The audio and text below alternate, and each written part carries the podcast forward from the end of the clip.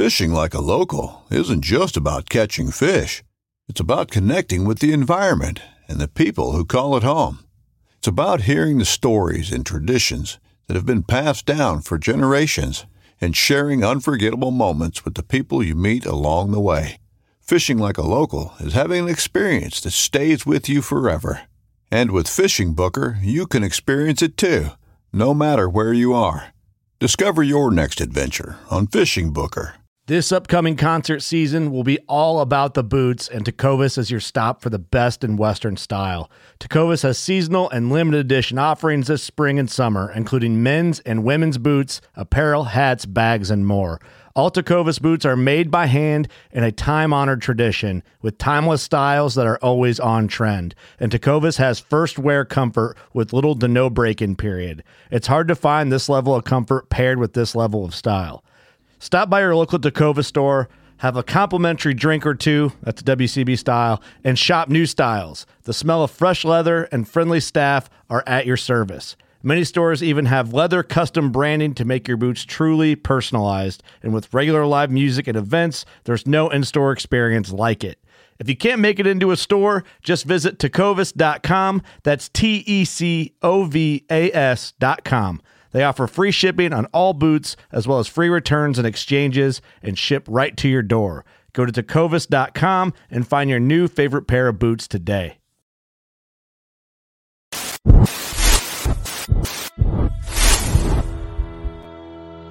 Welcome back for another OG show live. Mr. Randall, how you doing? What's up, everybody? Welcome back to the Reel Down. Welcome back to another episode of Bass Fishing for Noobs. Hi, boys and girls. Welcome to once again Bass Kayak Advance. Brother, this is the final cast. Another segment of uh, Chasing the Tide, your saltwater connection on the Palatine. Welcome back, everyone. Another episode of Feather and Fur. Your host, Brad. Welcome back to the Mindset Podcast. I'm your host, Crystal. Hey, welcome back to Off the Water. Happy Susie Q here with Adventures of Outdoor Woman podcast. Hey guys, welcome to the Rusty Hook Kayak Fishing Podcast. We're brought to you by Pelican Built Tough. For all situations, go to pelican.com. Eastport Marina on the beautiful shores of Dale Hollow Lake. For all your lodging, kayaking, go to eastport.info. Yak Gadget. For all your fine kayak fishing accessory needs, go to yakgadget.com. Welcome back to another episode of Bass Fishing for Noobs here on the Paddle and Fin podcast. I am your co-host Sean. And I'm Susie Q. Welcome back, Susie. Welcome, Sean. How's your week and weekend been so far? Not too bad. I uh, um, I got to fish the uh, native big bass event yesterday, so I wish I would have done better, but it was still fun. Um, a- anytime I can spend a day on the river is definitely a good time. Uh, if I had to do it over again, I probably would have went to a place I knew a little better. I tried a new spot, and yeah, it uh it didn't uh, work out great for me. But but you know, like I said, I, it was still fun, and I learned a, a different section of the river that I'd never fished before. So awesome. Uh, yeah. How about you? Did you? Uh, uh, I see you're uh, making progress with the she shed, and uh, Uh, yeah. So um, this past uh, past couple of days, I've been uh, doing more outside stuff. We have a fire pit now, so uh, we uh, Nice. you know use that for the first time last night. It was a perfect night for it and everything. So it was awesome. We had a couple friends over last night. Had some uh, smoked burgers on the the smoker and whatnot. So it's been great. And then today I've started painting the floor a little bit, so it's it's coming along. It's coming along.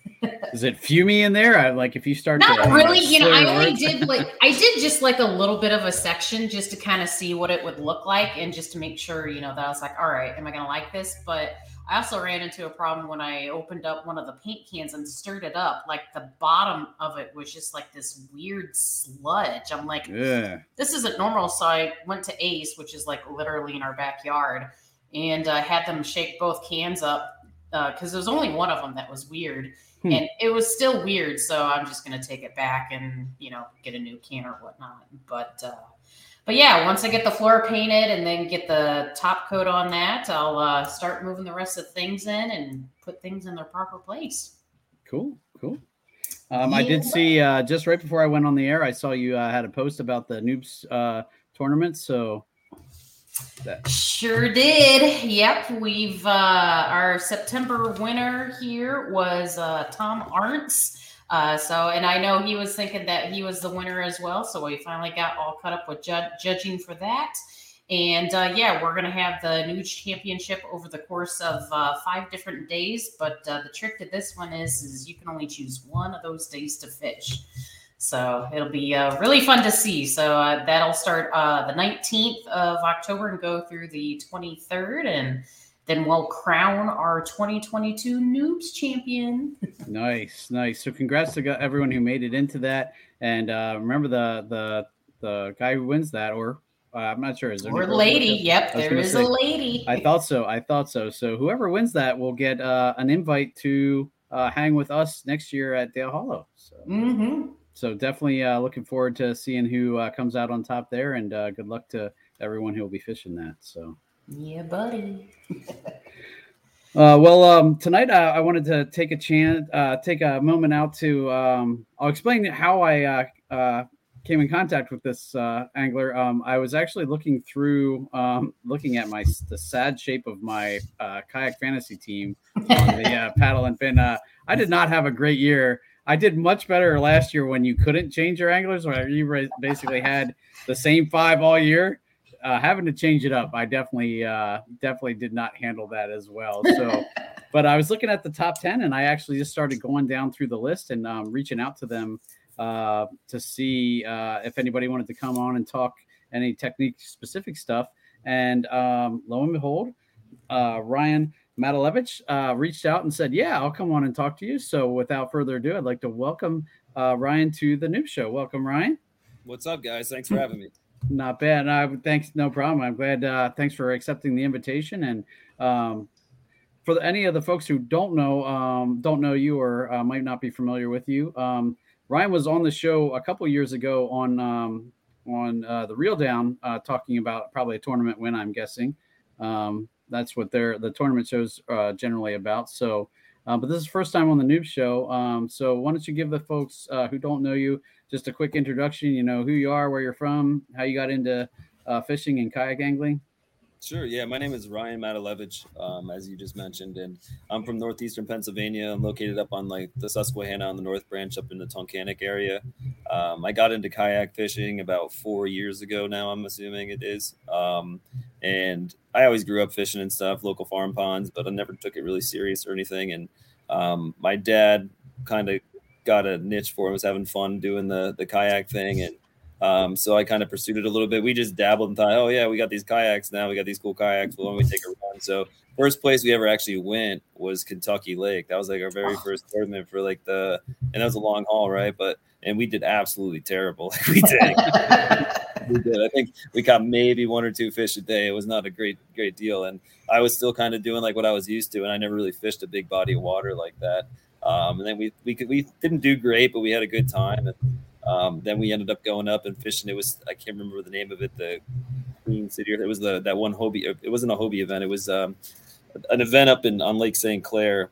Um, like the. Uh, like yes. What is that called? Um, I know what you're talking about. yeah. Um, um, Border City Classic. That's what it was. Yeah, Border City. Yes. Yep. Yep. So and we did good. We caught we were hammering largemouth, and we got smoked again by by people out throwing smallmouth and stuff. And uh, we just didn't know the lake, and we just found some back end stuff. We're like, oh wow, this is doing well. So we were catching good fish, and then we kind of ventured out to open water. And I remember my dad pulled up a really good smallmouth, and then I thought I had a world record, and it turned out to be a big old drum. but, uh, yeah, so we had fun, and then we said, oh, we, we, we was just like kind of like a random thing. And the next day, we year we said, why don't we try to do some of this KBF stuff? So um, I started fishing kayak bass fishing events, and then we we did. I, I ended up doing like okay. I had some real close. I didn't have a top ten my first year in the KBF, so.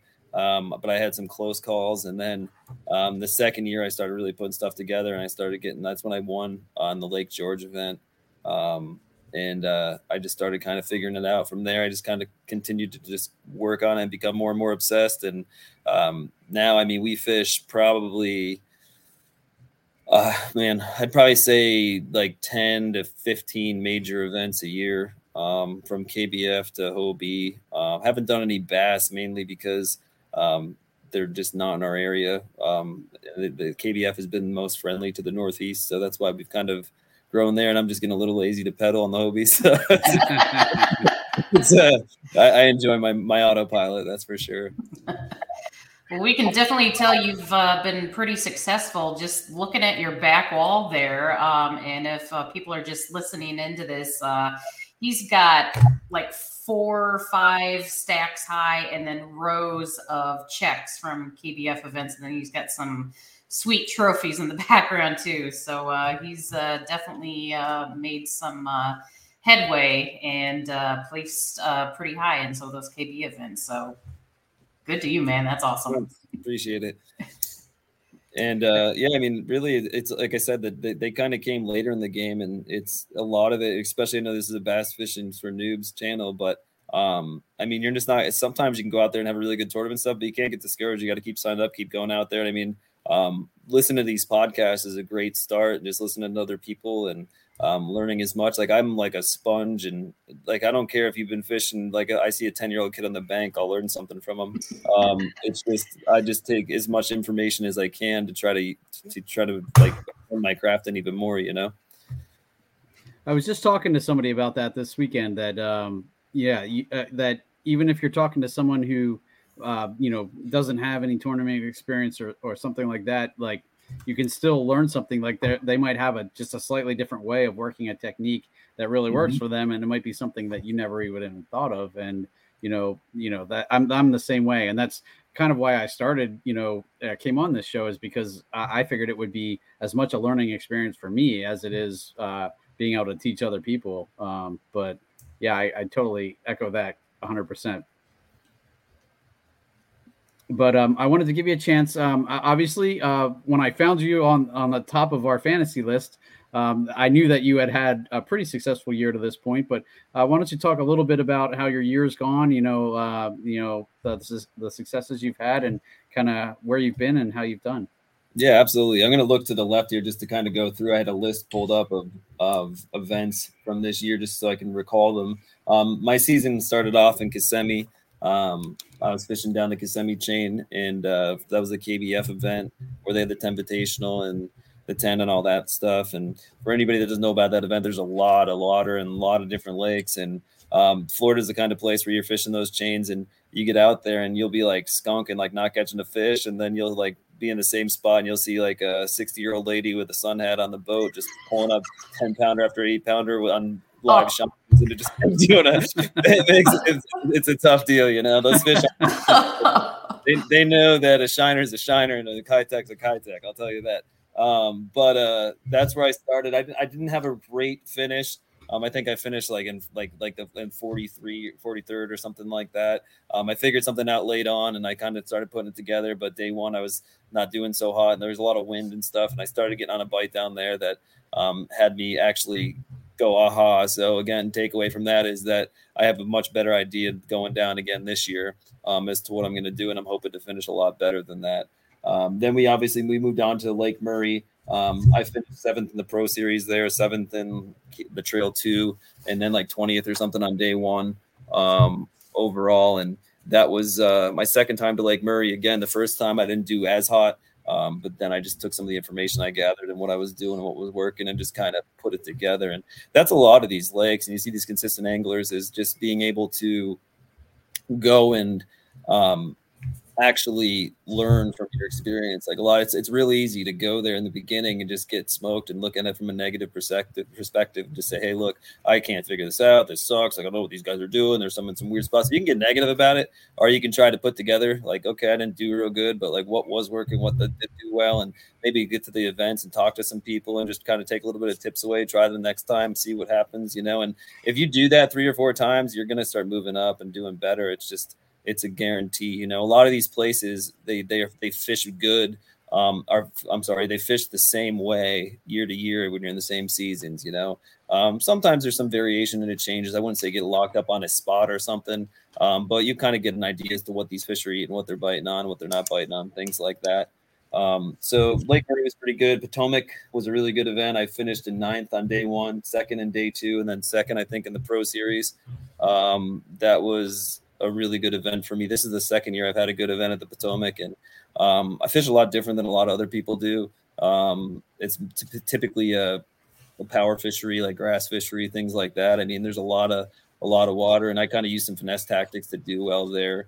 Um, and then moving on, Messalonskee, I finished second and first, or second on trail one, fifth on trail two, and I, I think first in the pro series on that one. Um, and that was um, that was a smallmouth spawn event um, up on Messalonskee. They were all like, it was like crazy. Everybody was hammering them up, and they didn't have other lakes open. Like normally when they do the main lakes, they had like Messalonskee and Great Pond open, so it opened up the water. So there's like a pretty big field there, and like Messalonskee is a pretty small lake. Um, so I mean, these fish were getting hammered. They're on the shoreline. They were, they, they literally like littered like around the. It was like full on spawn, and um, they were getting caught three or four. It was like people were trading like fish on that tournament. I feel like Pokemon cards, like you'd see English rotate. it, was, uh, it was it was just funny, the comical, and the, and the truth of the whole thing is out of um, my ten fish, I think that maybe four, three of them were actually bedfish. Um, I kind of got on something. Everybody else was on the shoreline, and I was out in the middle catching fish that were chasing shad and like catching post spawn fish our pre-spawn nice. fish whether they were getting ready to move up, and um, I was catching a lot on the top water um, out in the middle of the lake when everybody else was just bed fishing, kind of like trying to beat the bank with them, you know. And when it got and the, and the thing about bed fishing is if you can't adapt, um, you get a lot of guys that are doing that and they kind of have all these waypoints on these fish and then the, the, the, the, bad thing about that is sometimes like one of the fish won't bite you. You spend a bunch of time on it. Those fish up there, they they, they, they didn't care. You can get but, um, that will happen. And then also, what really hurts is you get like overcast and cloud cover and rain and wind, and then all of a sudden, like what you were trying to do becomes really really challenging. You know, so um, it can be cool. I mean, it's once in a while. I don't mind doing it. I'm not a huge fan of uh, being on a like a, a bed fishing type event all the time, just because it's one, it's hard on the fish, I think, and they get really beat up. And then two, it's just um, I don't know, it's a little it's I, I, I just like traditional fishing a little bit more. Um, then we moved up to Champlain. I was sixth on day one and fifth on day two, and I think second in the trail or the pro series on that one. Um, that was another similar story. Uh, there's a lot of bedfish going on there at the Champlain event.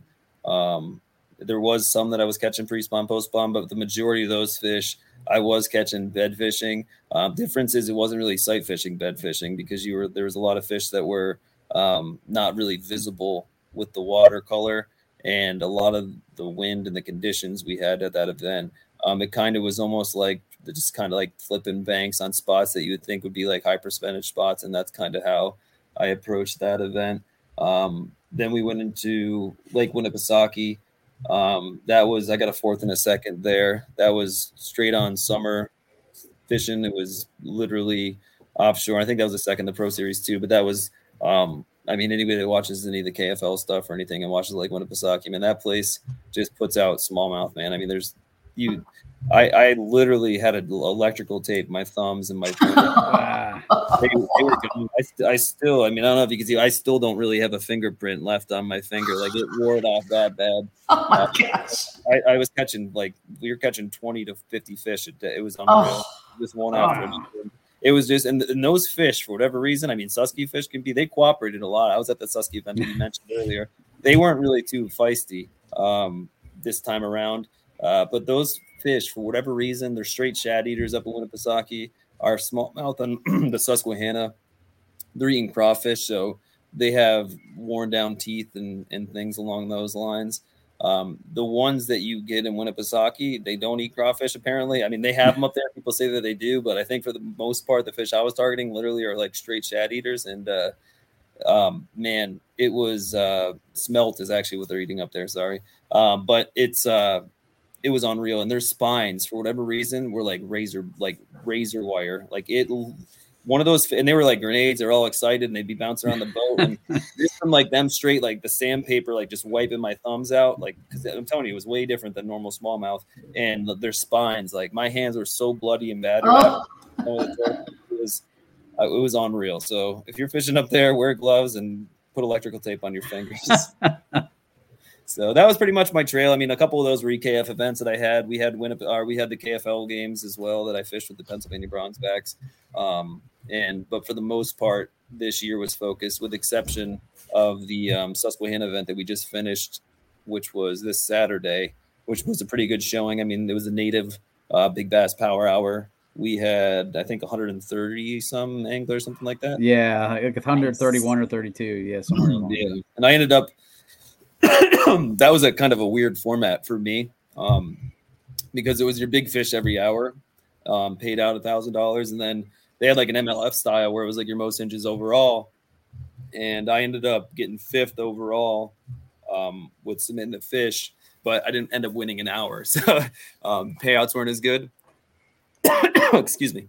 Um, so, but I mean, it goes for like it was a cool event, right? Because it's not like some of those guys I, with the leaderboard. I'm like forward against it kind of at the same time because you'll fish an event and if you are not really on something you're super confident in and you start looking at it and see somebody's putting up a huge bag right at the beginning of the day, it's kind of defeating. And you're like, oh man. And some people even leave early, which I strongly am like totally against. Like, I mean, if you're not, if you if you have no chance of winning or don't think you have a chance of winning, you need to still keep fishing and try to figure out how you have to win next time. And that's just a Right. real big tip I can give to people. Quitting the day and leaving early just because you don't think you have a chance to win is not going to teach you anything except poor sportsmanship and like you're not going to learn from it. Yeah, I, I, I am. I'm always amazed when I I see people heading to the ramps early. I'm like, you know, you know, you paid to be in this event. You might as well, you know, fish it out Yeah. and at least learn something. But Right. but you're right, and that was the weird thing about uh, the uh, the event yesterday was, you know, you in that last hour, you still had a shot at big bass Yep. for that hour, so there was no reason to quit. You know, Yeah, I- and the weird, yeah, that I mean, not to cut you off, sorry, but the weirdest thing, I had a 19.5 the first hour, right, and um, it ended up being someone won with like I think they had that 20 or whatever, the 20 21 maybe that was caught the first hour. Um, Mhm. so I ended up beating then someone I think hour four or five won with like an 18 something. So I had I had a big fish, but it didn't count because of the hours. So right? personally um to native i, I think it, i would like the structure a little bit better i think if they did maybe the the biggest just eight fish overall and paid out like hour like paid out on that as opposed to like hourly um not only for like obviously would help me out but um just in the sense of like if you do catch a big one like you have like you feel confident about it you know? It's it's just i mean if you catch a 19.5 like that's no like not none of shake a stick i should feel good about it. It just sucks if someone caught a 19.5 10 minutes before you Yeah. no, I, I I fished a, um, a, uh kayak anglers a Central PA event on the Juniata this year, and uh, middle of the uh, probably nine o'clock, I caught a 21 inch fish, uh, and I was like, oh, I got big bass for this tournament. That nobody catches 21 inch fish in these little tournaments like that. Yeah. and one guy caught 21 and a quarter and beat me for big bass. I was so mad. I was like, God, I finally caught a huge bass in this. And uh, I still didn't win big bass, but that's how it goes, I guess. Yep. So, but it was definitely a cool format. I appreciate them for coming out and like throwing it on. Like, it was definitely something cool to do in October. I mean, there's not a lot of fall tournaments. Everybody's getting into archery season, which just started in Pennsylvania, and I And duck hunting. Did you have a lot of duck hunters? Yeah, Holy yeah, there's, a, there's, there's a lot of ducks out there. feared for my life at at, at first light, man. I you know I started paddling up, heard shotgun shots, Yeah. turned and paddled the other way, heard shotgun shots that way. I'm like, ah, Yeah, they were flying all over the place too, the ducks, and uh, that's crazy. I, I mean, I just I'm not, I really follow like the duck the duck season or anything along those lines too much. I would assume that there was going to be a little bit less action on the river because of the the archery season starting, but it's a little early for that. The buck aren't really in full rut and stuff, and they're just uh, a lot of guys kind of wait till um, a little bit later in October to get on that. right. Nice. So I wanted to kind of ask you a little bit because something kind of piqued my interest as you were talking about your season so far this year. Uh, you were talking about uh, Kissimmee and how you had like that aha moment. You know, Mhm. can you uh, elaborate on that? Um, yeah, so I mean, I was, um, and I don't want to steer anybody wrong, but um, a lot of guys were doing good, like with with with big swim baits, and they were doing good with um, like chatter baits, and I mean, lipless crankbaits, which I mentioned isn't like a strong suit of mine, but it does really well down there. Um, but I ended up like, I'm, again, I'm more of a finesse style fisherman. Um, I don't mind doing it, but I was a little wore out. I'll tell you after the Susquehanna throwing that chatterbait all day, like my hands, I'm like, man, this is this is rough on the wrist you know, because I was just chucking on. Because again, I'm for, for anybody that knows me, I'm super passionate, super about it, and I mean, I don't think I could have made another cast if I tried to. Um, I literally am all day, all day, just going and gunning, and that's how you Mhm. have to be, man. Because any second like matters. But when I was down there, I was just, and and, and again, this kind of goes back a little bit to me talking about you can learn something from anybody, you know. And I was fishing it, and uh, I was just throwing everything, and I was catching a couple fish in in the area I was in, and I was just catching them doing different stuff. Like I, I actually caught one on a flicker shad and like little crankbaits, and I was doing stuff like that. And um, then my bike kind of shut off a little bit, and um, I had an old guy. He was an older guy just hanging on the boat, and he was just that. uh, he just came up and he just started like like blasting him next to me, and he was artificial fishing and stuff, and just doing traditional stuff that everybody kind of gets overcomplicated, like thinking like you need all these special colors, special baits, and everything. And I just looked, I'm like, man, what are you doing? What are you? You're tearing them up. What? Are, what's going on here? What am I not doing? And this was not during the tournament; it was during like practice.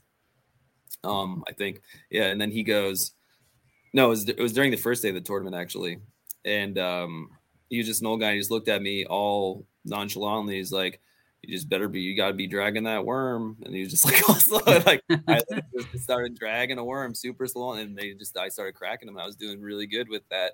Um, but again, I think that all comes down to is the biggest thing about fishing, right? Is you got to have like I'm probably at about 10 combinations that I have that I'm super comfortable with and confident with. I've caught fish on and I use them and then I try to use them in the right situations, right? So I catch fish on a jig and it's great when I'm in rock and that's how I fish a jig. I know guys fish them in grass and things. And for me, being a northern angler, that's what makes me confident. And I know like I don't ever throw those giant jigs with the big craw trailers and stuff. I know guys down south kill them on those kind of things sometimes, but for me, it's just I don't have any confidence doing that. So um, I like throwing like little finesse jigs and doing stuff like that. But I'm usually like a football jig kind of guy. And if it's not rock and I can't make that happen, um, I don't use that technique. Not that that doesn't get bit. And I think that's where a lot of people get lost is they think like, oh, this is my good bait, but you really got to get used to like where you're fishing that bait and then what they're bite if they're biting it, like what are what's going on there? Is there like what time of year is it? Is it like why are they biting it there? And then every time I catch a fish, like I literally try to run through my mind, like why, what, when, where, what's going on here. Let's like what kind of structure is going on, and just try to figure that out and like put it in like your data log as to what's going on, you know. Um, and then color means a little bit, but I think for the most part, it's like presentation, right? You got the top, the water, middle of the water, and then like on the bottom, and then like your different structures. And you just got to figure out which baits that you have confidence in in those particular structures and try to get that down to like a, a confidence thing um, to a, certain amount of, of tech, techniques, I guess you would say, in rods.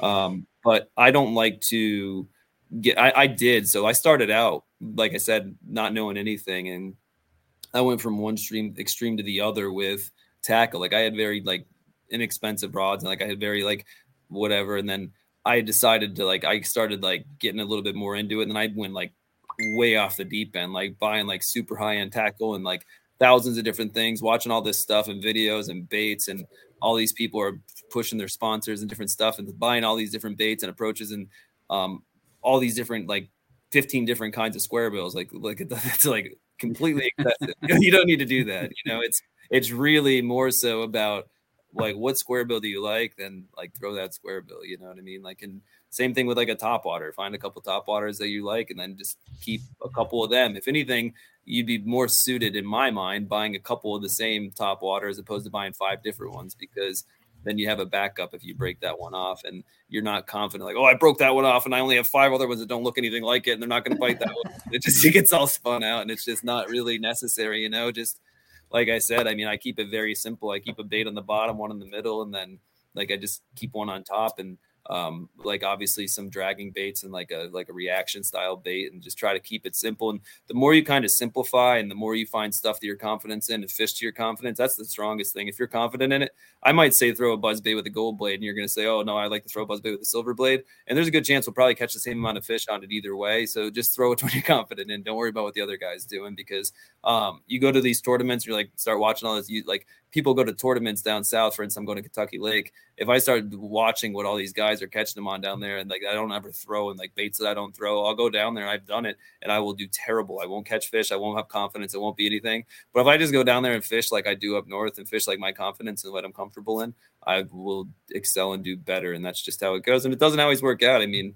I, I do well in these tournaments all year, but I can go down there and do bad. Historically, I've actually been like an omen for me. I've done um, really well the past two years in a row where I was like top 10 in AOY and KBF going into the national championship. And I just had a bad event two years in a row. So hoping, hoping three is the magic number and I don't do it again. But um, it's just, uh, like I said, the, the biggest thing I, the biggest takeaway I learned is just really stick to what you're confident. Not, not saying don't expand into something different, but you don't have to get caught up in having like, like a super fancy anything. You don't have to have like unlimited amount of money. Like you really just need to kind of keep it like basic, especially in the beginning. Beginning, keep a rod that you were confident in, and like I said, like three rods, you have like a like a finesse rod, like something like maybe to flip and like throw a little jig around in with something like that, and like a top water rod, and um, if you want to throw in like a react, like a chatter bait that you can tie on a spinner bait on or whatever, you know, um, you literally could go out there. Ninety percent of the time I go to these tournaments, I only need.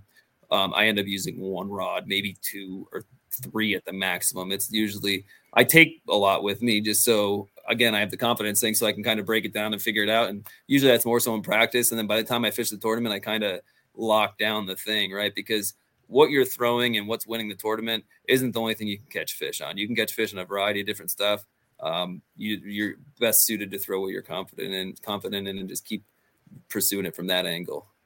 I think it's uh, that's a really good point too.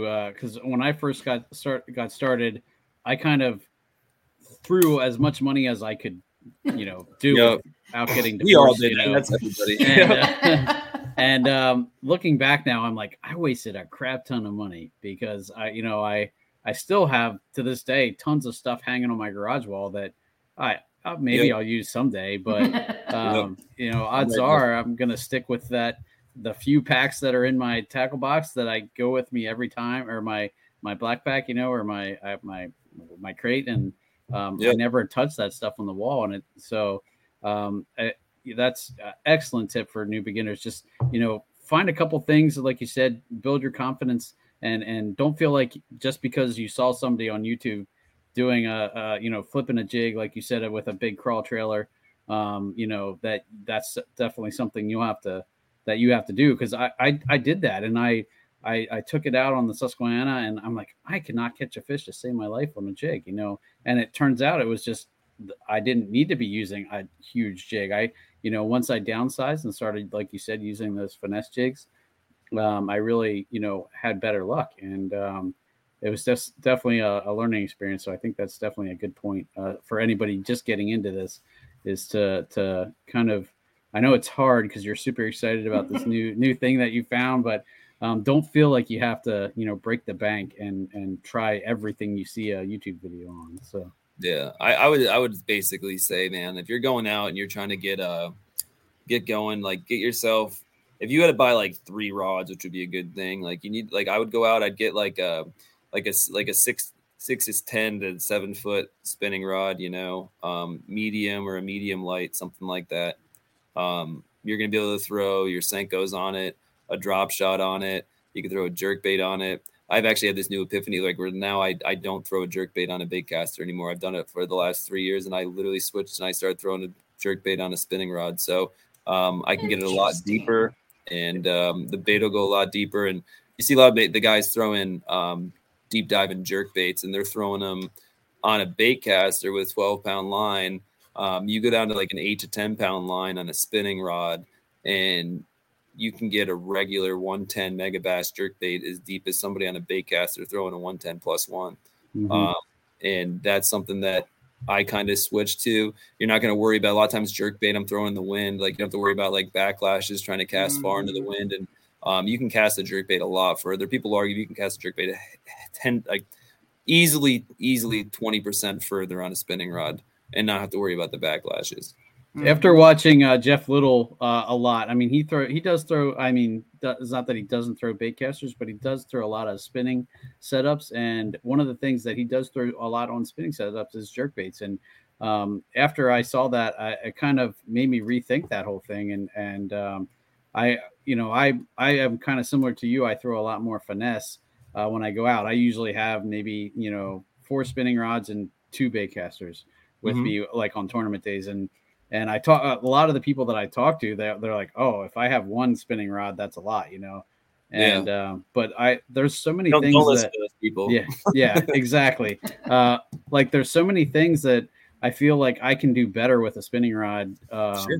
so uh it, that was definitely another another eye-opening thing for me is to kind of get past that you know Yeah, I mean, you watch Major League Fishing right now, or like any kind of like big, like even Bassmaster, like a lot of money's going on a spinning rod. Um, and it's just like there's no question about it. But what I was saying is like the three rods, right? So that seven, six, ten to seven foot medium, medium light spinning rod. Um, you'll be able to throw like the wacky rig on it, a jerk bait on it, a Ned rig on it. Um, you could literally like I, I what else do I throw? Like if you want to throw like a little popper, you can throw like a little popper on it. Um, I mean, it's just such a versatile rod that you could literally catch so many different fish on. So that'd be like my first rod that I would say, right? And then the second rod that I'd be bringing would be just like a medium heavy bait caster, um, which that literally will cover you like a medium heavy fast. Um, will give you you can throw like all your like little flipping baits. You can throw like a dragon like a dragon worm. You can literally throw a jig, um, a chatter bait, a spinner bait, um, a buzz bait. Like you can throw all of that stuff, which are all like great, just down to like earth. And you look at these baits of like 10 years ago, like every thinking like there's like this new greatest best thing, which sometimes is the case, but those baits that were like hammering and winning circuits before all the fancy stuff out are still catching fish and winning circuits right now. So um, that would be rod number two. And then rod number three, if you wanted to be bare minimum without getting anything else, would be basically um, I'd bring like a moderate action bait caster um, which would be like a moderate action seven foot, something like that, and that would cover like your spooks. Um, going to get your crankbaits, you know, like your lipless crankbaits, square bill crankbaits, everything like that. And those three rods would kind of give anybody getting ready to start um, the ability to do anything they want. Um, those DC reels Shimano makes are really good for learners that don't know how to throw a bait caster. Um, and anybody that is throwing a bait caster, lock that thing down all the way. Your spool make it so like you tighten up the little tensioner spool on the side so the bait doesn't even fall; it just barely falls. And then turn your brakes up. Um, if you have the the side piece that you can take off, I usually would recommend like if you're just starting, maybe leave three brakes on. I usually still fish with two, um, and um, just keep it tight, right? Because then you can cast and you'll get the ability to the field down better for doing it. And then eventually, now I've gotten to the point where I actually don't like the DC reels anymore. Like I use, I, I have more freedom with some of the other stuff. But as I was mentioning to you before we went live, I just blew one up, not paying attention the other day. my, and I and I still do that. My finger slipped as I was casting behind me, and the bait wasn't up, and my finger came off, and I casted, and the bait was in the water behind me before it got up. You know, pull off the spool, so it just, it just turned ugly. Um, so, but those three rods really um, cover it up, and then a lot of it is really just you can even double up those same rods, right? Because now that same crankbait rod, if you just double it up, you have now a crankbait, and you can have a top water like a spook on. So then you got two good reels there. One I'd probably end up putting braid on maybe if I wanted to, or um, and then leave leave the other one alone. And then same thing with medium heavy. Then you can have like a dragon, like a Texas rig style bait or flipping bait, and then you could have a um, like I said, like you could have like a chatterbait or spinner bait on the other one. Um, so you quickly build yourself to where you're getting rods that you can adapt to a lot of stuff. Now I basically have like 11 different rods, and probably four of them are well, no, actually, I'm sorry. So 11 different rods, and I think four of them are the same spinning rod, and then I have another th- three that are the same crankbait rod, and then like it's literally so. when it comes to technique specific rods, the only ones I really, if you wanted to get like weird on it, would be like a, like a frog or um, I'd have like a seven three extra heavy, and I literally have 65 pound braid on that. And the only thing I throw is a frog on that rod. Like there's really nothing else I throw with it. Um, you- you could probably do some punching if you really wanted to do or something with that same rod if you wanted to. Um, and then your other one would be like a big 710, like medium heavy crankbait rod, you know, but that's if you're throwing like six X. Ten, man. That's if you're throwing like big, that's a, that's for throwing like like I'll throw straight braid on that and throw whopper ploppers like big 130s on that rod, um, and then deep diving crankbaits, you know, stuff like that. Like I'm talking like six XDs or even a little small. I'm talking like 10 8 XDs, 10 XDs, like the real big stuff, which that honestly, if you're listening to that, don't even get into it because it's like comes out and plays so little that it's really probably not something worth even start. You know what I mean? So um, it's it's one of those things where you can, you're much better suited to buy an extra medium heavy rod so you can kind of keep more more more uh, medium heavy fast seven, like I was saying, because then you have more applications. But you don't need a ridiculous amount of rods. If anything, those three will get you through 99% of the tournaments fish. I can't tell you that I've won one tournament where I needed a different rod than one of those three um, that I mentioned at the beginning. And like I said, duplicating them up just gives you the ability because they're all the most, most, um, most of the most of the stuff I throw are those three particular rods. So um, it just kind of the best suggestion I could give in that in that field. You know, that's I think that's a really good suggestion. I mean, that gives you mm-hmm. um, just the people getting started is you know three rods that they can go out and pretty much cover most of the techniques that you know that you're going to need or or at least one, and then as you you know start to you know either get a bigger budget or you know just increase the number of rods, not necessarily the different types. I mean, because I think there's definitely something to be said for the you know having the same rod because you're going to know you're going to get a feel for that rod and and how it performs and um, you know that's why I know a lot of the um, pros stick to very similar uh, setups. You know, and uh, yep. uh, because they they get so comfortable throwing a certain thing and and they know how it's going to perform and you know it, they get almost muscle memory um, you know, from using it to the point where they know exactly how it's going to perform, and it's not even like a question.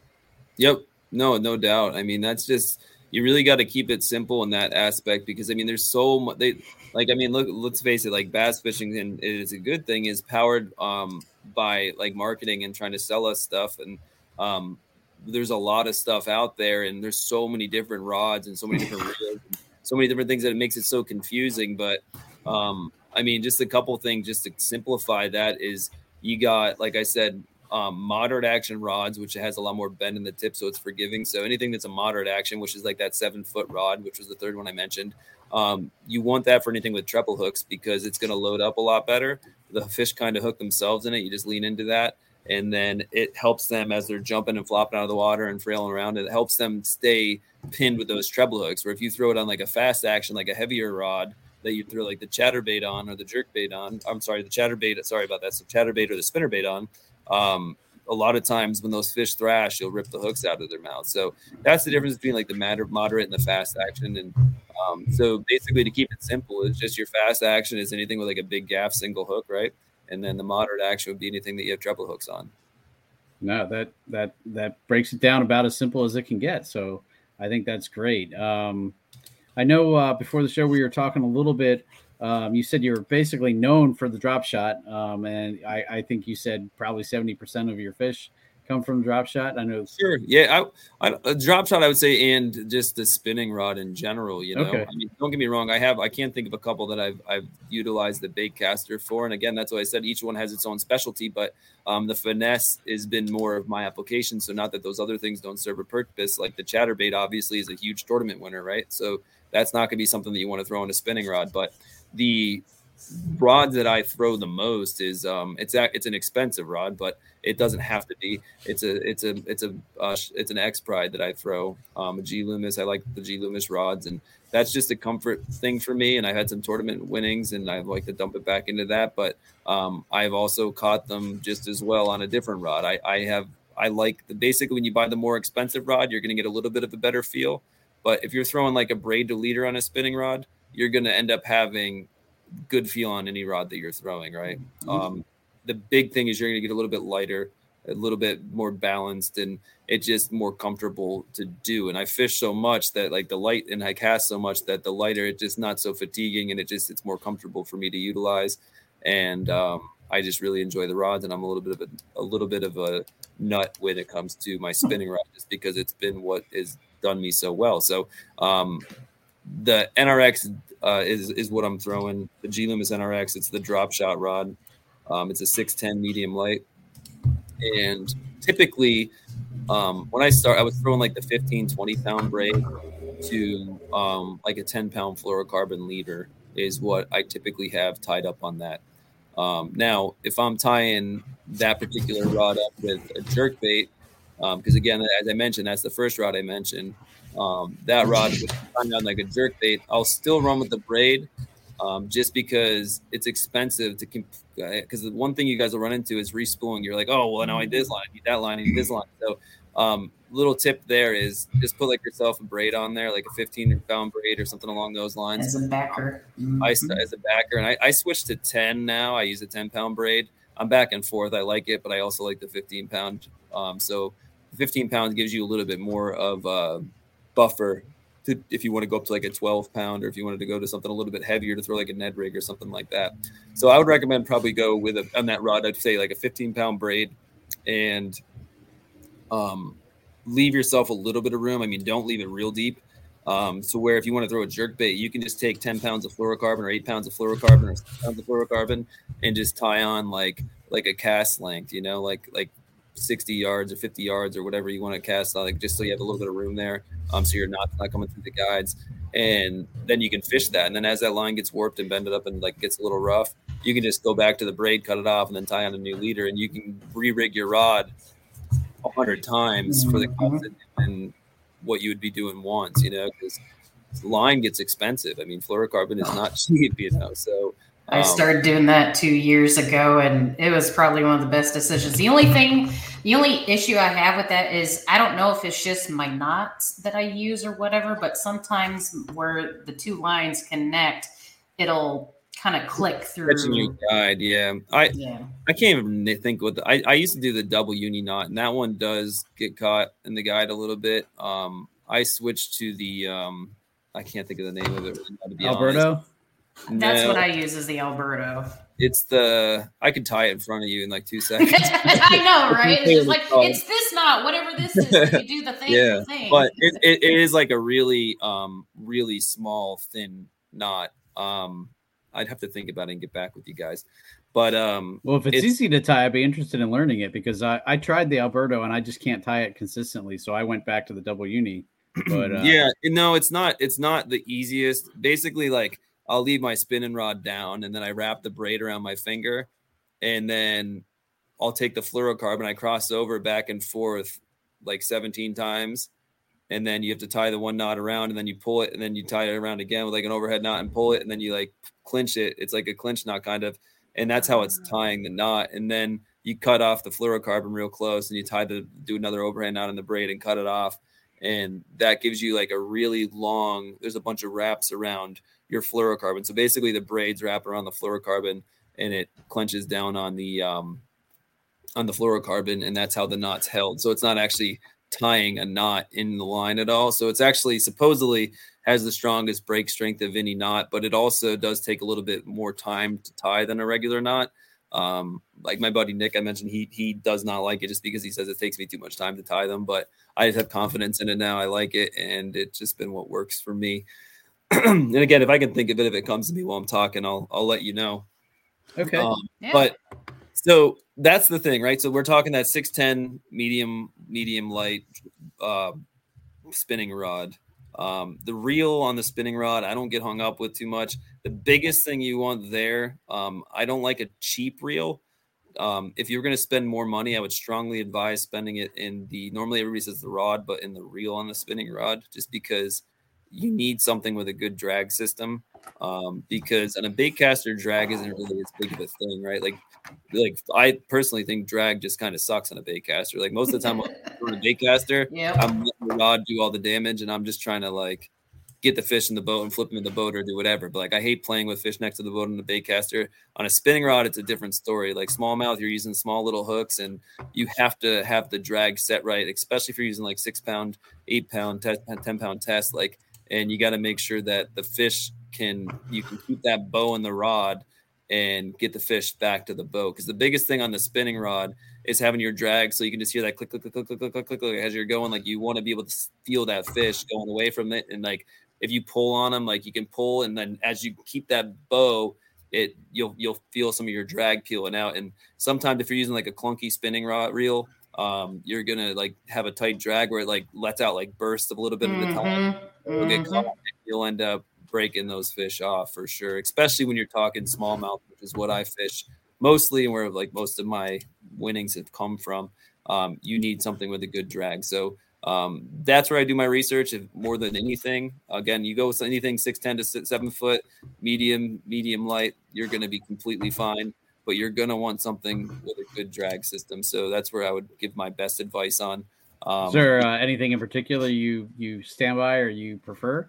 Um, I mean, I have I, I do like um, I'm a Shimano guy, so I have pretty much all Shimano reels. I don't think I throw really anything. I mean, I might have one older Abu, Abu reel that I still throw, but pretty much all the reels I throw are Shimano's.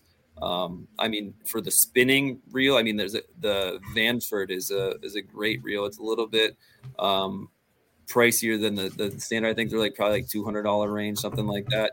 Um, but it is a great reel, and they work well. Um, and then, I mean, obviously, it goes up from there. They get crazy. I know some people said that Lew's makes some good ones, but um, I just would like again, if you buy something the two hundred dollar price point, you'll probably be in the right area there to get something that's going to have a decent drag system on it. No, and I, I think you know another thing that took me a little bit to learn was you know and it was a hard pill to swallow at first was that if you you buy quality you won't re- have to rebuy whereas when i first got started i would buy like the cheap you know 30 40 50 dollar spinning reel or and yep. they would burn out they, they would just break you know mm-hmm. and wouldn't last more than a season and you know then i started buying a little bit nicer stuff and it really does hold up a lot better. You know, it's, yeah. It's the big thing with that though is right, like expensive stuff. I mean, we're kayak fishermen. People lose stuff. It falls out of the boat. It gets snagged in a tree. You lose it. I mean, so it is tough to do, but I mean, it is right. Like you do it. So I mean, if you're in like that two hundred dollar range, I mean, you're probably doing okay, and you're going to be able to, to sustain. I mean, if you have the budget and you're not worried about it, I would tell you like, okay, I mean, go top of the line then. Like, you know what I mean? Because you do get like the best of the best when you spend the money for it, but um, is it necessary to have that to win tournaments? No. Um, it just a comfort thing, you know. I mean, what I would say is it is necessary to have something that is middle of the field to the upper end of the field especially more so than the bait casters. If you're going to spend a lot of money on a combo, make it your spinning combo. That's going to be the one that's going to do the best by you, and that's the one where the drag actually matters, which I can't emphasize enough on the spinning reel. Um, on the bait caster, most of the time you're tightening it down and just rattling it to the boat anyway. So you, um, you just want to get something you can cast without backlashing. Um, but the, the the spinning rod and reel, I mean, it's just your bread and butter, right? Like the Senko is a player 50, 60% of the time everywhere you go. So, like, that's what you're going to be throwing it on most of the time on a wacky rig. I know guys that throw it on a bait caster. I'm not about that life, but um, unless it's unless it's a, a, a, Texas rig Senko, you know, something like that, then I'll throw it in the bait caster. Um, I don't really throw any Texas rigs on a on a spinning rod or reel. You know, it's mostly I'm pretty. The only thing I really throw, I mean, and again, I've just eliminated a lot of stuff.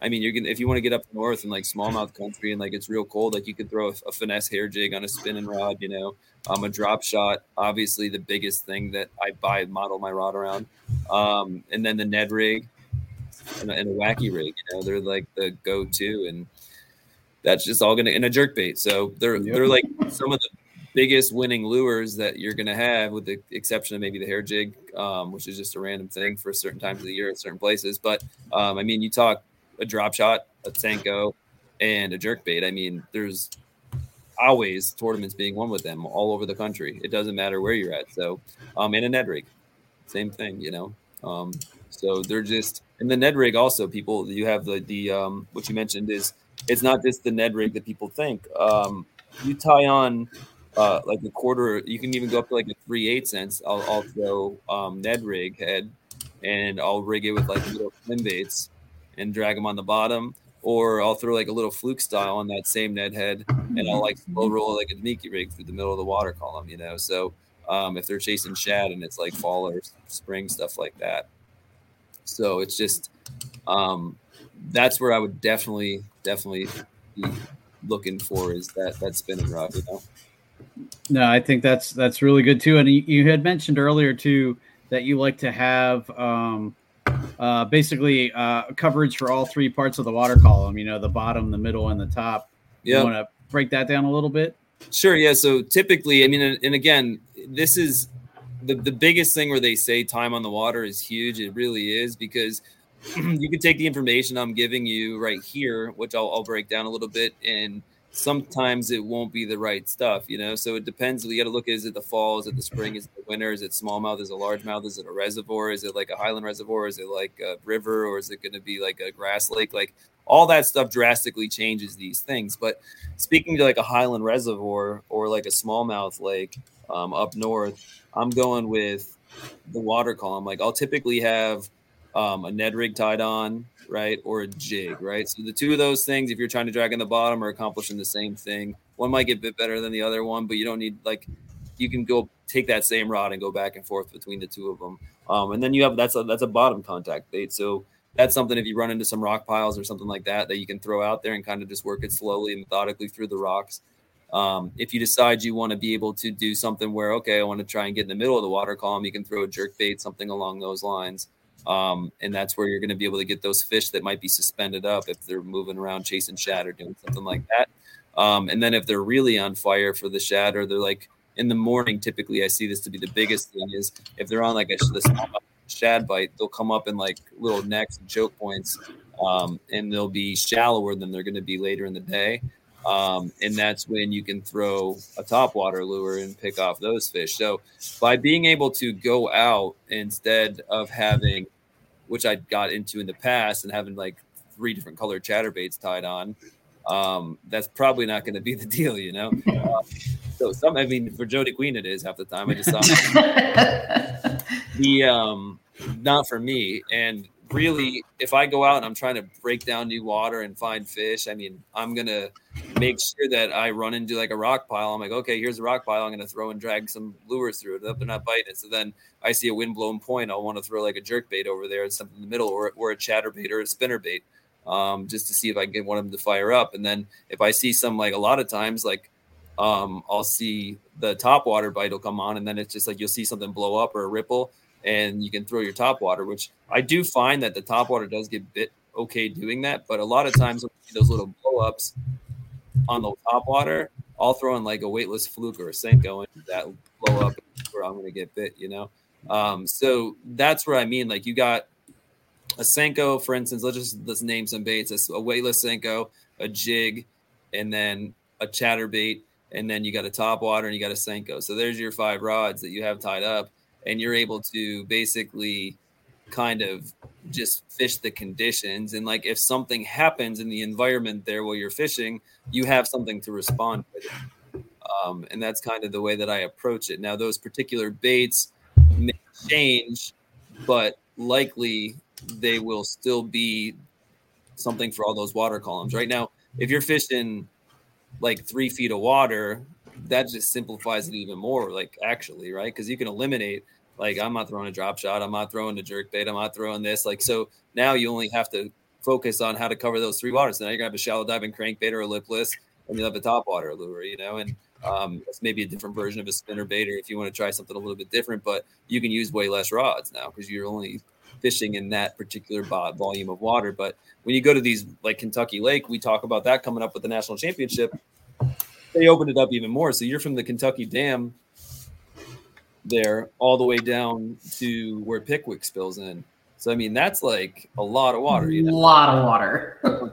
and a that's lot of different types of water, right? I mean, oh yeah, you got mm-hmm. the headwater spilling in and heavy current down south. You got all kinds of creeks and tributaries, and there's just all kinds of different stuff. So, I mean, that's a lot of water to cover with a bass boat that you couldn't cover in a couple weeks. you know, um, right? Um, so, um, you, that's where you just gotta try to go through. The way I break down tournaments, and I'll go on these lakes is you want to look and say, okay, so we have this body of water. It's Guntersville, for instance, or Kentucky Lake, and it's this massive lake.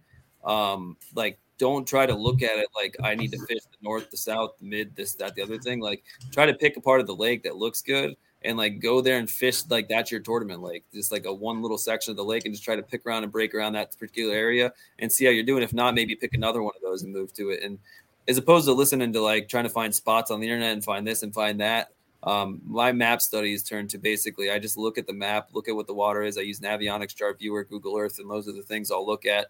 And I literally just try to see stuff like, okay, it's the fall. I think they're going to be chasing bait. They're probably going to be pushing back into creek pockets. So I'm going to go into like the creek pocket mouths and try to find something. That's where I'll start and I'll work my way out to in on those high likelihood areas and I'll maybe pick three or four of them and then go around and do it. And then usually I'll leave one day to like go out in the middle just to see if I can make something happen on the ledges or something out deep. But uh, the most part is just kind of try to simplify it for your mind and don't just go out and try to do everything. Because if you try to do everything, you're not going to do it. It's not possible. I've totally done that before too. My uh, first experience on uh, Kentucky Lake was actually uh, the 2017 KBF National Championship. Okay, yeah. I was so overwhelmed. I was just like, Yeah. I don't even know like where to go, where to start, what to throw, Yeah. because you know I had just gotten into kayak fishing like a year before, so I was Sure. just like, I don't know what I'm doing. And so, like day one, I was like throwing everything under the sun. You know, I had like a little five inch uh, fish finder as a little Lowrance unit and whatnot, you know, and it was cold, uh, chilly. I mean, it was like, you know, low 50s, whatnot. And, uh, you know, my, the sides of both of my uh, Hobie Outback were just covered in lures and everything. And so, like, I had to, like, tell myself, I'm like, okay, you're going to put everything away.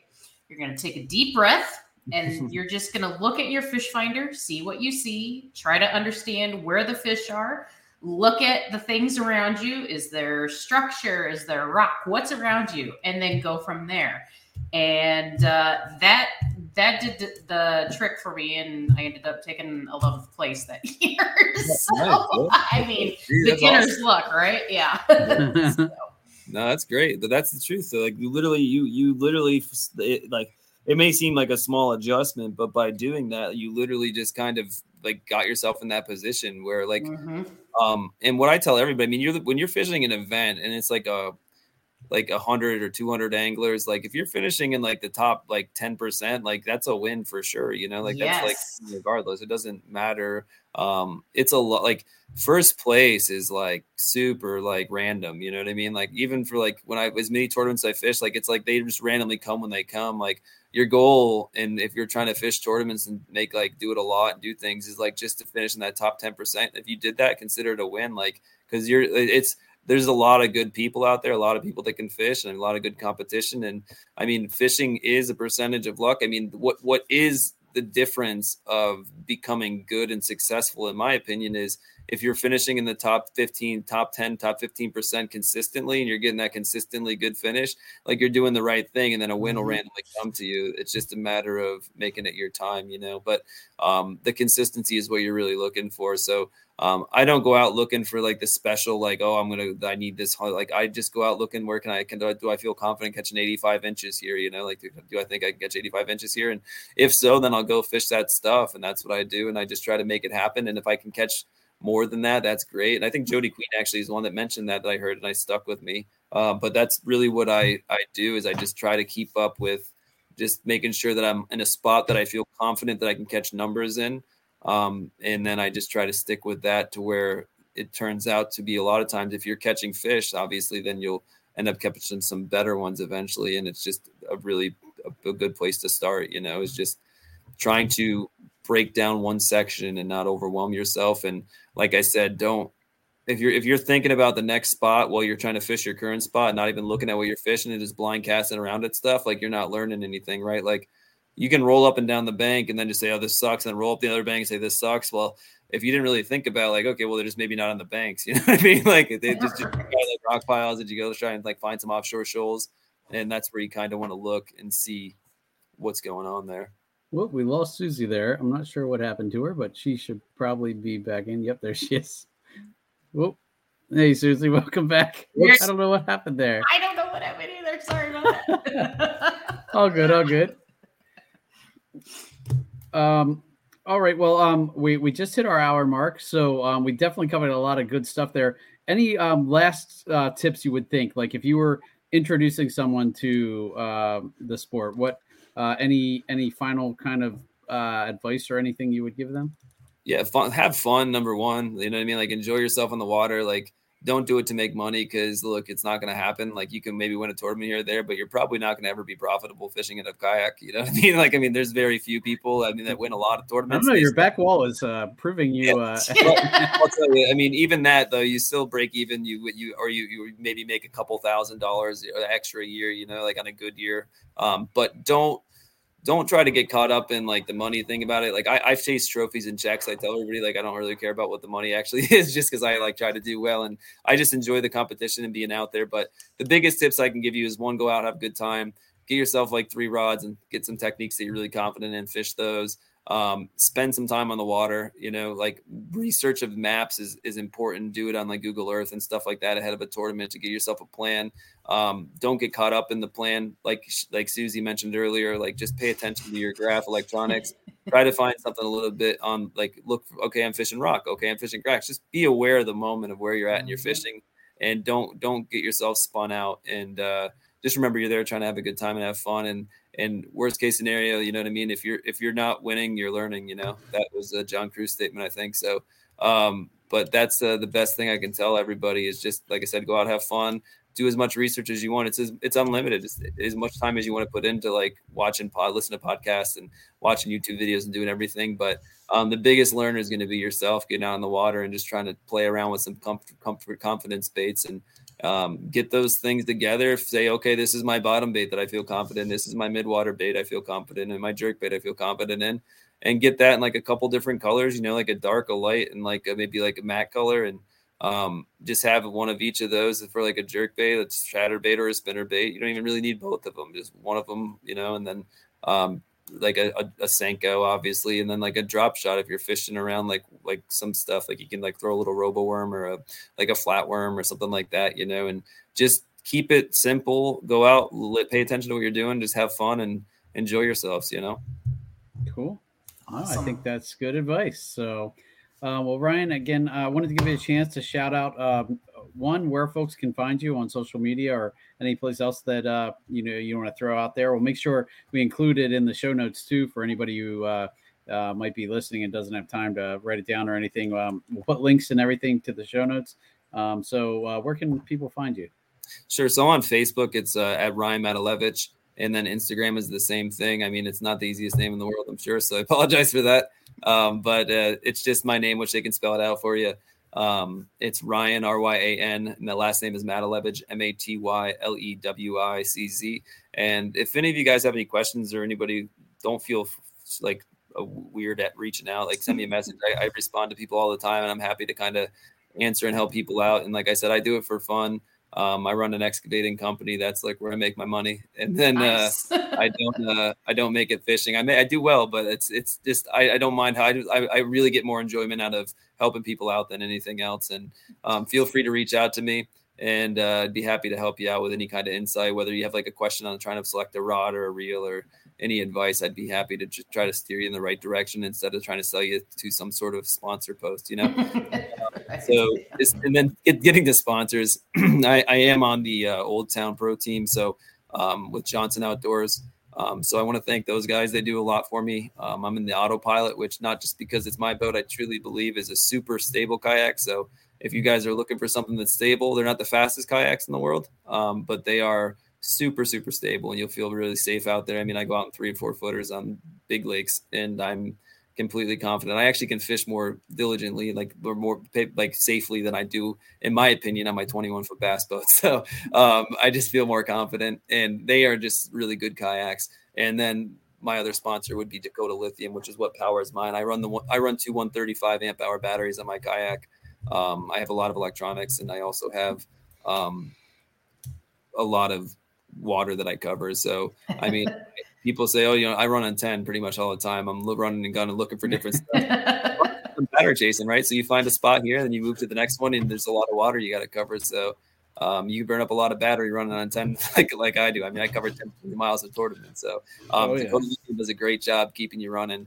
Um, Stormy's great to work with. And um, something that's big that I always tell people is support who supports you. You know, like and uh, Dakota Lithium does more for the kayak industry um, as far as from a lithium battery standpoint than anybody else out there.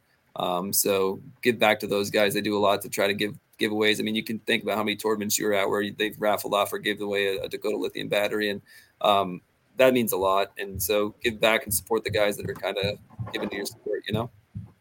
Definitely, definitely. Um, after all this, hearing you talk about the different waters that you fished, uh, knowing you, uh, you know, live pretty close to the Susquehanna, w- would you say uh, you're more of a river? Like, where if you could choose where you're going to fish, Would it be the river or would it be somewhere else? No, Lake Ontario is my place. That's where I Okay. like. Okay. Yeah. Well, uh, you said you like uh, drop shots, so and and smallmouth, so that Yeah. kind of sounds like uh, you know. You can catch them. You can catch. You can. Well, you wanted to originally talk about swim baits. You can catch them on big swim baits right now in Ontario. They're like they're Oh. they, they kind of switch off the off the drop shot thing in the fall, and they stop chasing the the goby as much, and they start like chasing a lot of perch. And I mean, I've literally caught like six pound smallmouth up there Oh. that have spit up like like full on like nine ten inch perch. Like, they literally come out of their Oh my god. Oh. like yeah, they have that in their mouth, and they're still eating like like other baits, you know. Though, though you can catch them on big, big, big swim baits, you can catch them on little like Keitechs, like I mentioned, on a spinning rod up there with just like a little Ned rig dragging like a Keitech on the bottom, and um, it's just an awesome place to fish. It's if you guys haven't been up there, it's a spectacular fishery to check out. So That's a bucket list for me for sure. so. hmm Definitely. That's a place to go for personal best for sure. I will tell you that. I got mine at St. Clair, man. That oh my god, that Smalley was stupid. It was like taller, fat wise than my hand. It was Yeah. insane. it, it makes it tough. It makes it tough when you go up there and fish because I mean, it was. I think it was my first time up there on a boat with my buddy. Um, we just went up there and ran around, and um, I think we had it was like twenty eight five or something was our best five fish um, on smallmouth, you know, and that was that was actually during the Toyota Series last year was going on up there, and um, I was like, man, I guess I should have put a tournament. it's just you literally can't go up there. I mean, I've been up there maybe like in the past two years, like six times, and I think like we've gotten a six pound plus smallmouth every time we've gone up there. So Holy cow, that's awesome. That's awesome. All right, man. Well, thanks again so much for coming on. Uh, appreciate you taking the time. Definitely good information for people. Uh, you know, breaking down how to get started and kind of you know a, a good place to start with the three rods and uh, that kind of thing. So uh, appreciate that, and um, definitely uh, if you're ever down to talk about either drop shotting or swim baiting, uh, um, or I I'm still I need to find someone. If you know of anybody, I want to talk to somebody about fishing in grass because um, that's one thing. I, I yesterday I got so frustrated fishing in the grass around me, and um, I know that's where they are. I just don't know how to uh, what what best to do to get them out of there. So um, yeah, for smallmouth, you're saying? Yeah. Yeah, yeah. I mean, that's there, there's there's some stuff. I'm I don't know who I would recommend to you. Probably I'd have to think about it, and I'd get back to you on who I'd say was a good grass fisherman. I'm not a strong strong grass fisherman. Um, I don't really excel at those southern lakes, especially at the grass fisheries. As far as the river, I could probably help you out a little bit. Um, but as far as like going to like southern, like real, real grass fishery, when you're talking about that, like Florida, all that kind of stuff, I still get, I still get, I struggle on that a lot. I mean, when stuff all looks the same and there's thousands and thousands and thousands of acres of it, um, that's, I would definitely not say my strong suit by any means. Um, Gotcha. you probably got to talk to a southern guy for that. Okay. All right, man. Well, again, thanks so much, Susie. Do you have anything else? Um, not that I can really think of. Uh, keep on rocking it, man. You're Yeah, you're doing awesome, dude. I don't know how many walls do you have like in that room. Like, are you gonna have to, you know, expand? yeah, it's pretty big. I don't know. I guess maybe maybe we'll start like I don't know, like trying to. We just gotta get some more first place finishes. I got a couple of them, but I need to get I need to get some more of those. You know, but top tens, like I said, are they're they're, they're still winning. It's just a matter of um those those first place finishes. It's just they're they're they just they're magical when they happen. It's literally like I don't know. It's like a unicorn, I guess. well, you got some ceiling space there, so you know worst Yeah, I case you can. but All yeah, if you, guys- if you have anything or you ever want anything or need anything or if, like again anybody needs anything like as far as questions or just advice or anything, if I can help you, I gladly will. I won't give you any like feed you lines of stuff that I don't know anything about. I'll tell you to look elsewhere. But if it's something that I can help you with or something I can give you advice on, I'd be happy to help.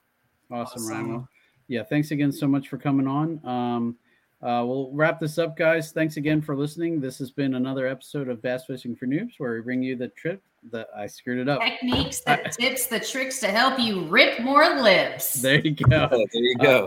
Uh, all right, guys. Well, thanks for tuning in, and uh, we'll catch you later. Peace. Thanks for tuning in to another killer episode here on Paddle and Fin. Be sure to drop a five star rating, a thumbs up, or smash that subscribe button on any platform you're listening in on. Be sure to check us out on Waypoint TV, waypointtv.com. Make sure you sign up for the Fantasy Kayak Fishing League at paddleandfin.com forward slash fantasy.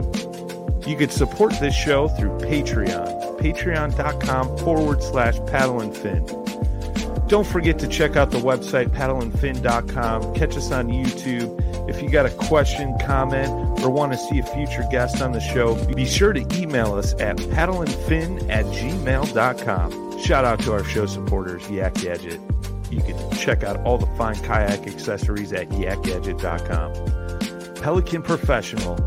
For all your cases, coolers, and lighting needs, go to pelican.com. Rocktown Adventures your Midwest premier paddle sports destination, go to rocktownadventures.com. Eastport Marina, the beautiful destination on Dale Hollow Lake. If you're looking for lodging, kayaks, kayak accessories, or anything fishing related on the beautiful Dale Hollow Lake, go to eastport.info. And Jigmasters Jigs. When in doubt, get the jig out. Go to jigmasters.com and fill your tackle boxes today.